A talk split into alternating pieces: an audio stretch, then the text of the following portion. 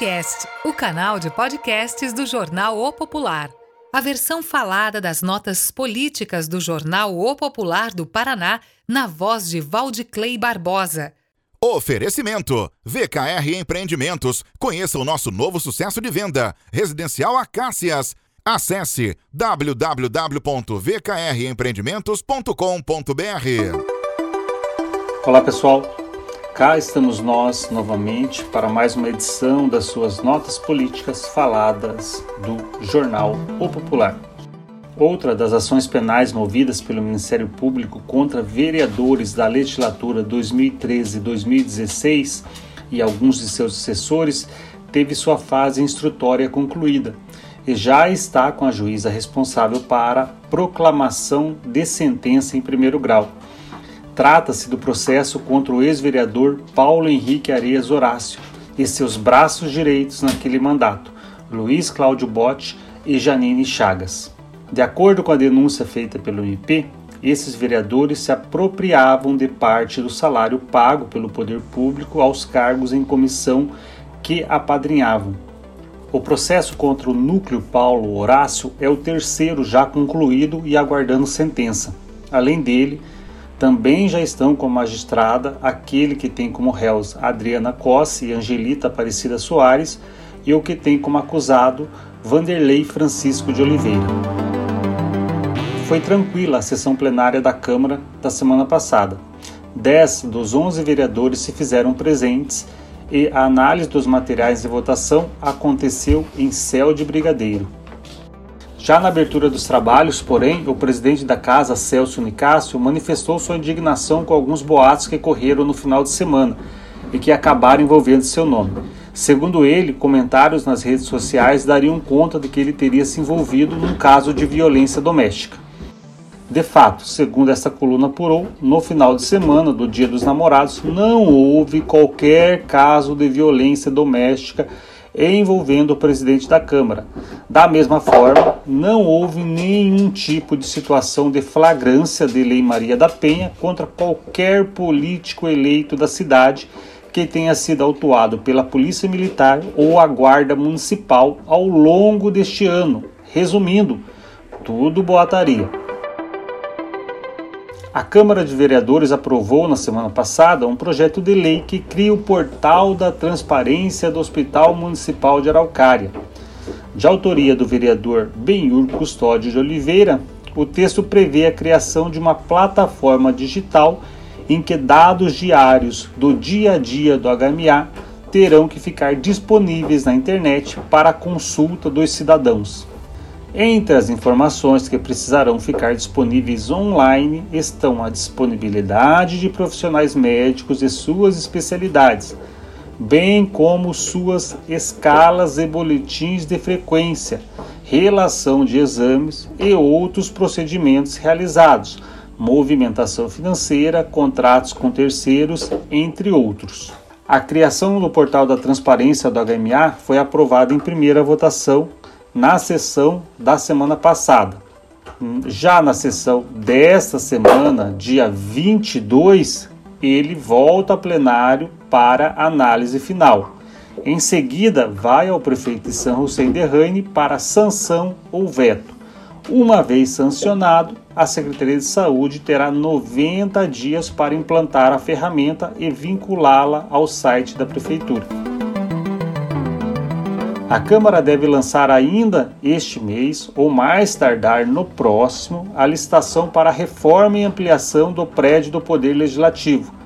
Necessária há pelo menos 10 anos, a concorrência selecionará uma empreiteira para revitalizar todos os gabinetes e áreas administrativas da casa e a construção de um novo anexo. A obra está orçada em cerca de 6 milhões de reais é preciso concordar com a direção do Poder Legislativo de que essa obra se faz necessária. Inclusive, já passou da hora de fazê-la. Talvez, inclusive, se essas melhorias tivessem sido feitas lá atrás, o custo dos trabalhos agora não seria tão alto. Hoje, andar pela Câmara é desalentador. As paredes estão todas cheias de infiltração, o piso está todo remendado, a fiação aparente, os banheiros estão todos destruídos e isso só para ficar em alguns exemplos. Depois de muitas batalhas jurídicas e legislativas, a prefeitura finalmente está conseguindo concluir a licitação para a concessão do transporte coletivo no município pelos próximos 10 anos. A decisão de dividir o certame em três lotes foi acertada e atraiu várias empresas para a disputa. Por consequência, o preço do quilômetro rodado baixou consideravelmente quando considerado o que se paga atualmente. Agora, se a régua de comparação for o que se pagou historicamente, daí a redução é absurda. A expectativa é que as três empresas que venceram a licitação passem a operar o sistema triar já a partir do final de julho ou meados de agosto. Só para se ter uma ideia do ganho para os cofres públicos com a nova concessão do transporte coletivo, no mês passado os ônibus do Triar rodaram 555 mil quilômetros. Isso significa, considerando o valor pago atualmente, que a aviação Tindiquera, que executa o serviço hoje, recebeu dos cofres públicos quase 4,5 milhões. A mesma quilometragem feita com base nos novos contratos custaria 3,7 milhões, ou seja, 780 mil reais a menos. Ao longo de um ano, estamos falando de quase 10 milhões de economia.